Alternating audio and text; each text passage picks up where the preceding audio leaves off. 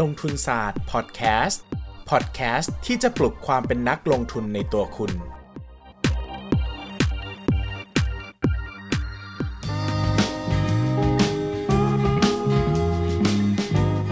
สวัสดีครับ กลับมาพบกันอีกแล้วนะครับ กับรายการลงทุนศาสตร์พอดแคสต์รายการพอดแคสต์ที่จะปลุกความเป็นนักลงทุนในตัวคุณนะครับ วันนี้ยังออกตัวเหมือนเดิมว่ายังป่วยอยู่นะครับ ก็ เสียงจะแห้งๆ หายๆ หน่อย หรืออาจจะมีไอบ้างอะไรบ้างนะครับ ก็ให้อภัยเถิดนะครับ เนื่องจากใช้เสียงไม่ไหวจริงๆนะครับ เนื่องจากตอนนี้ป่วยเป็นไซนัสอักเสบนะครับ แล้วก็มีไข้สูงแต่ก็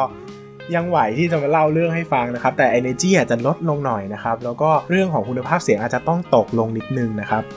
สำหรับใครที่บ่นเรื่องคุณภาพเสียงของพอดแคสต์เข้ามานะครับ ทางลงทุนศาสตร์เองนะก็พยายามจะปรับปรุงแก้ไขให้ดีที่สุด เท่าที่จะทำได้นะครับ เพียงแต่เรามีแมนพาวเวอร์น้อยนะครับทำกันอยู่ 2 คนนะครับ ก็ดังนั้นเนี่ยเรื่องการตัดต่อเรื่องอะไรแบบนี้ก็บางทีต้องแข่งกับเวลานิดนึงนะครับ แล้วก็อาจจะทำได้เท่าที่มีความสามารถจะทำนะครับ ดังนั้นก็ให้อภัยเถิดนะครับ พยายามจะทำที่ดีที่สุด แต่ก็หลายครั้งก็มีจุดบกพร่องแก้ไขหลาย ๆ อย่างที่ต้องเรียนรู้ไปด้วยกันนะครับ ก็พยายามจะทำให้ดียิ่งขึ้นไปนะครับ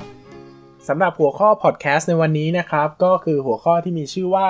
ตลาดหุ้นแบบนี้ ซื้อหุ้นอะไรดี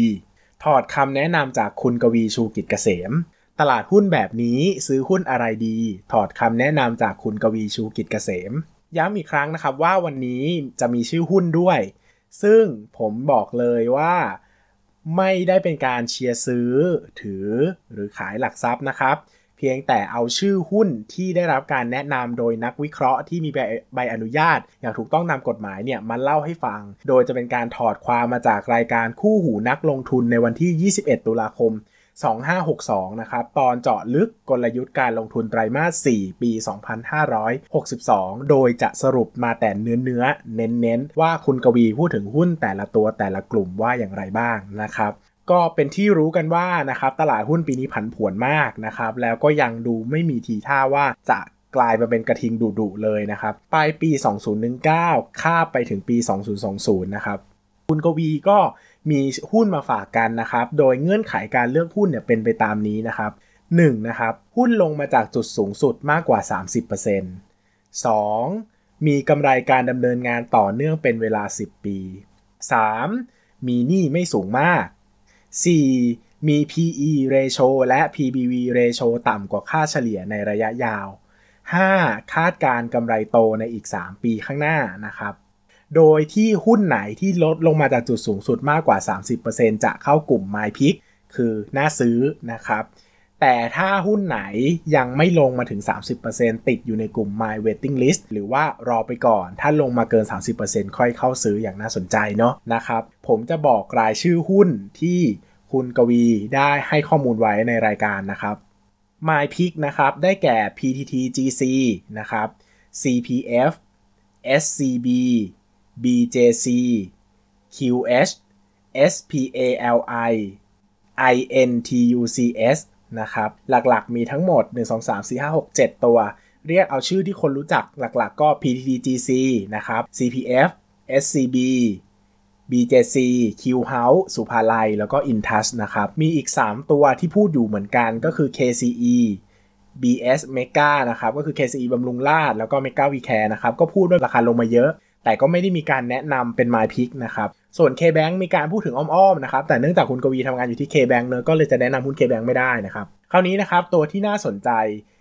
อีกกลุ่มหนึ่งก็คือกลุ่ม waiting list นะครับ มีพื้นฐานที่ดีน่าสนใจเหมือนกันนะครับ เหมาะกับตลาดหุ้นช่วงนี้ แต่ราคายังไม่ได้ลงมาเยอะนะครับ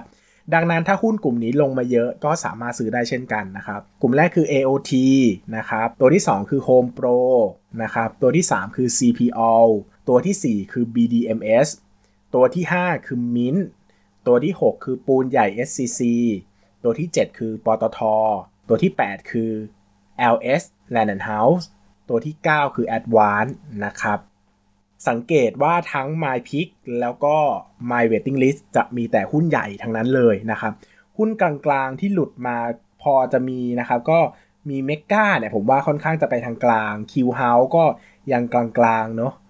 ตัวอื่นนี่ใหญ่หมดเลยนะครับ หลายหมื่นปลายปลายหรือหลายแสนล้านเลยนะครับทำไมมันถึงมีแต่หุ้นใหญ่ไปถึงกลางนะครับคำตอบก็คือเงื่อนไขที่คุณกวีเอามาจับเนี่ยมีข้อหนึ่งที่บอกว่ามีกำไรจากการดำเนินงานต่อเนื่องเป็นระยะเวลา 10 ปี ซึ่งอันเนี้ยค่อนข้างโหดมากนะครับ ระยะเวลามันยาวนานดังนั้นเนี่ยหุ้นที่จะติดเนี่ยมีโอกาสน้อยมากที่จะ เป็นหุ้นเล็กๆ เพราะว่าหุ้นเล็กๆ ส่วนใหญ่จะไม่ได้อยู่มานานถึง 10 ปีนะครับอาจจะเพิ่งเข้าตลาดนะครับก็เลยกลายเป็นเงื่อนไขที่ทำให้เจอแต่หุ้นใหญ่ ซึ่งผมเห็นด้วยนะ ผมบอกว่าตลาดหุ้นที่ผันผวนมาก แล้วก็กำไรบริษัทจดทะเบียนไม่ดีแบบนี้นะครับ การเลือกถือหุ้นใหญ่ถือว่าทำให้เรากินข้าวได้นอนหลับพอสมควรเลย แล้วก็เรายังเห็นหุ้นใหญ่หลาย ๆ ตัวที่ยังเติบโตได้ ในขณะที่ตลาด หุ้นที่เป็นหุ้นเล็กกับหุ้นกลางนี่เละเทะมากนะครับกำไรไม่โตบางตัวพิกขาดทุนแบบผิดคาดเลยนะครับ ถ้าจะไล่หุ้นกลางหุ้นเล็กที่ผลประกอบการดีๆ ผมว่าน้อยมากนะครับ เอาเป็นว่าช่วงนี้ก็น่าสนใจที่จะเป็นกลุ่มหุ้นใหญ่ แล้วก็กลุ่มหุ้นกลางที่มีพื้นฐานยอดเยี่ยมนะครับคราวนี้รายชื่อหุ้นมันมีเยอะมากนะครับ แต่คุณกวีก็โฟกัสมาให้เลยว่าตัวไหนบ้างล่ะ ที่ถ้าจะเอามาไม่กี่ตัว เอาให้มันดูแน่ๆชัวร์ๆหน่อยเอาตัวไหนดีนะครับ อันนี้ก็เป็นข้อแนะนำของคุณกวีนะครับ ใครจะซื้อตามก็รบกวนไปศึกษาข้อมูลเพิ่มเติมด้วย ซื้อตามแล้วดอยไม่รับผิดชอบนะครับนะก็ลองดูแล้วกันนะครับย้ำนะครับว่าคุณกวีอะเป็น VI แบบถือหุ้น 2-3 ปีเนอะหลายคนถ้าซื้อตาม ตัดสินใจแล้วซื้อตามแล้วหุ้นไม่ขึ้นในเดือน 2 เดือนเนี่ยก็อย่าตกใจไปนะครับ เพราะว่าภาพเหล่านี้มันมองภาพยาวมากนะครับ ตัวแรกหรือกลุ่มแรกที่คุณกวีแนะนำนะครับก็คือ PTTGC นะครับก็เป็นปิโตเคมีนะครับราคาหุ้นปัจจุบันลงมามากกว่า 50%แล้วนะครับข้อดีคือบริษัทนี้ใช้แก๊สเป็นวัตถุดิบสำคัญ ไม่ได้ใช้น้ำมันเหมือน SCC นะครับทำไม S PTTGC ถึงน่าสนใจนะครับคือคุณกวีเนี่ยผมตีความเอานะแต่คำพูดคุณกวีตีความว่าเศรษฐกิจในประเทศไม่ค่อยสดใสเท่าไหร่นักนะครับดังนั้นการเล่น domestic play เนี่ยผมว่าอาจจะยังไม่ใช่เวลาคือการเล่นหุ้นที่พึ่งพากับ การบริโภคภายในประเทศ หรือการจับจ่ายใช้สอยภายในประเทศเยอะๆเนี่ยอาจจะทำให้เหนื่อยหน่อยในช่วงนี้นะครับคุณกวีก็เลยหนีไป global pay นะครับ ซึ่ง PTGC เนี่ยเป็น global pay อยู่แล้วนะครับ เพราะว่าเป็นสินค้าพวกภัณฑ์ปิโตเคมีเนี่ยราคาก็วิ่งตามเศรษฐกิจโลก วิ่งตามราคาพวกภัณฑ์โลกนะครับ ก็จะไม่ค่อยอิงตามไทยเท่าไหร่ ตรงนี้คือจุดเด่นของ PTTGC นะครับสำหรับคนที่ติดตามพวกภัณฑ์แล้วเข้าใจนะครับ ก็เป็นอีกตัวหนึ่งที่หลายคนก็คุยถึงกันในช่วงนี้นะครับ ต่อไปหุ้นธนาคารนะครับ อันนี้หุ้นธนาคารก็ คุณกวีพูดกลางๆนะครับแต่ในลิสต์ที่แนะนำมาก็จะมี SCB นะครับผมแถมอีกตัวหนึ่งก็คือ KBank ความจริง KBank ก็ลงมาเยอะมากนะครับแต่พอดีคุณกวีเขาอยู่ KBank ไงเขาก็แนะนำไม่ได้นะครับแต่ผมก็รู้สึกว่า SCB กับ KBank ก็ดูคู่กันไปเลยก็ได้นะครับหุ้นกลุ่มธนาคารนะครับ ก็ได้รับผลกระทบจากข่าวร้ายนะครับ เรื่องของการลดดอกเบี้ยนโยบายลงมาต่ำสุด ในรอบถ้าจะไม่ผิดจะเป็น 7 ปีนะครับ ซึ่งตรงนี้เนี่ยก็ทำให้ธนาคารใหญ่ๆ ผลกระทบเยอะนะครับ เพราะว่าเขา ได้เเขาปล่อยกู้รายย่อยเยอะนะครับ หมายถึงว่าเขาปล่อยกู้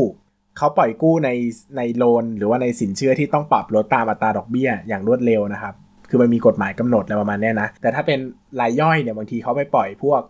จำนำทะเบียน ปล่อยแบบดอกเบี้ย พวกบัตรเงินสดอะไรเงี้ยบัตรเครดิต ซึ่งมันได้รับผลกระทบน้อยกว่า เพราะว่ามันถือเป็นการปล่อยปล่อยปล่อยปล่อยกู้คนละแบบกันอะไรเงี้ยนะครับ ก็จะอันนั้นก็จะเป็นข้อดีของหุ้นธนาคารขนาดกลางเล็กนะครับ คุณกวีนะครับให้ทัศนคติไว้ว่า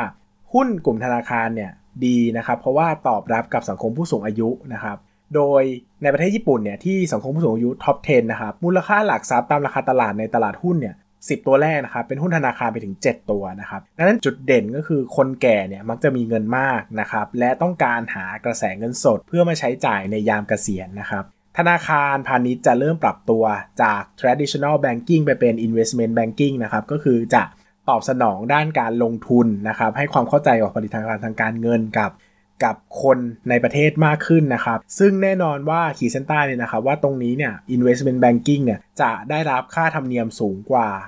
banking ปกติเยอะมากนะครับ เพราะว่าการขายผลิตภัณฑ์ทางการเงิน เช่นประกัน หรือว่าการลงทุนเนี่ยจะมี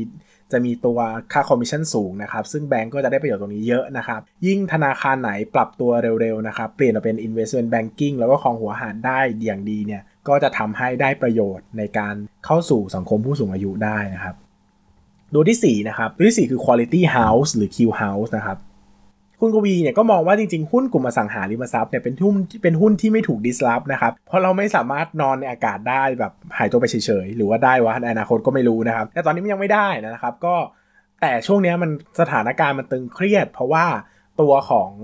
ตัวของสถานการณ์คอนโดมิเนียมในปัจจุบันเนี่ยมันดูแบบ oversupply ไปหน่อยนะครับ มันก็เลยทำให้ราคาหุ้นกลุ่มพวกนี้ก็ถูกเหมือนมีกระแสกดดันอยู่นะครับ ทางจิตวิทยาว่าจะไหวไหมจะแบบจะขายได้ไหมอะไรอย่างเงี้ยนะครับซึ่ง Q House มีจุดเด่นนะครับก็คือเขาไม่ได้มีคอนโดมิเนียมในพอร์ตเยอะนะครับเขาเน้นอสังหาแนวราบเน้นขายบ้านนะครับซึ่งตรงนี้เนี่ยยังดูจะดูจะไม่ค่อยได้รับผลกระทบหนักเท่าส่วน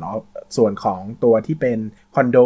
นะครับ จุดสำคัญที่หลายคนชอบ Q House ก็คือ Q House เนี่ยเป็นบริษัทที่ถือหุ้นใน Home Pro อยู่เยอะนะครับ ถือหุ้นใน LH Bank แล้วก็ถือหุ้นอยู่ในกองทุนรวมอสังหาริมทรัพย์ของ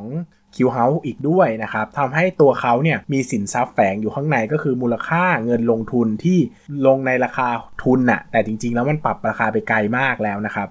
เข้าใจว่าถ้านำ บริษัทลูกๆเนี่ยอย่าง Home Pro เนี่ยมันรวมๆกันเนี่ยก็น่าจะเกินมูลค่าคือถ้าเอา Market Cap ของ Home Pro มาคุณเปอร์เซ็นต์ที่ Q House ถือนะครับก็น่าจะเกิน Market Cap ของ Q House ในเวลานี้ไปแล้วนะครับเพียงแต่ Q House มันมีข้อเสียแบบนี้ก็คือมันมันไม่ถูกปลดล็อกมานานมากนะครับ PE ก็ซื้อขายอยู่แถวเนี้ยนะครับก็ไม่ค่อยไปไหนดังนั้นถ้าเราหวังว่าจะปลดล็อกในเร็ววันก็อาจจะไม่ใช่เรื่องที่สามารถมั่นใจหรือว่าเชื่อได้ขนาดนั้นนะครับยกเว้นว่าจะมีข่าวอะไรสักอย่างออกมาว่าจะมีการปลดล็อกแอสเซทอันนี้ก็จะเป็นอีกประเด็นหนึ่งนะครับยังไงก็ซื้อแล้วก็มองเสียว่าเป็นอสังหาริมทรัพย์ดีกว่าที่มีกระแสเงินสดอีกฝั่งหนึ่งเข้ามาจากธุรกิจอย่างอื่นด้วย แบบนี้ผมว่าน่าจะปลอดภัยมากกว่านะครับ ตัวสุดท้ายนะครับเป็น Advance นะครับเอาไม่ใช่ Advance พูดผิดนะครับ Intouch นะครับก็คุณกวีมองว่า Intouch กับ Advance เนี่ยก็ยังเป็นหุ้นที่น่าสนใจด้วยราคาที่ลงมาเยอะ แล้วก็ผลประกอบการที่ค่อนข้างแน่นอนนะครับ แล้วก็มีการปันผลอย่างต่อเนื่องนะครับ เพียงแต่จุดตรงนี้เนี่ยภาพรวม Intouch เนี่ยจะมี valuation ในเชิงการปันผลที่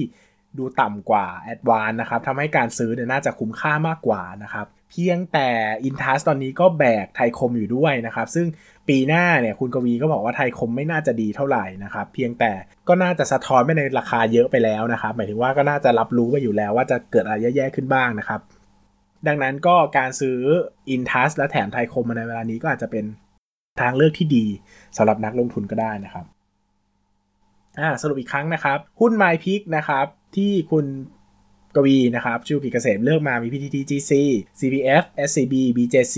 Q House สุภาลัย Intus นะครับ โดยตัวที่เลือกขึ้นมาจริงๆ ก็จะมี PTTGC SCB Q House แล้วก็ Intus นะครับ ใครสนใจอยากหาหุ้นช่วงนี้นะครับ ก็ลองกลับไปศึกษา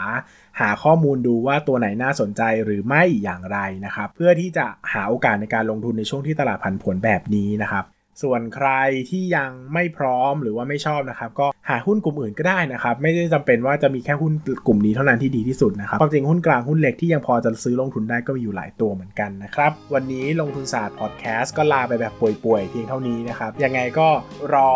Apple Podcast กันก่อนนะครับกำลังยื่นขออนุมัติอยู่นะครับ ชอบกดไลค์ใช่กดแชร์นะครับ อย่าลืมคอมเมนต์แล้วก็ Subscribe ในช่องทาง Podcast Player ที่คุณใช้นะครับ แล้วกลับมาพบกันใหม่ในลงทุนศาสตร์ Podcast EP หน้าครับ ขอบคุณครับ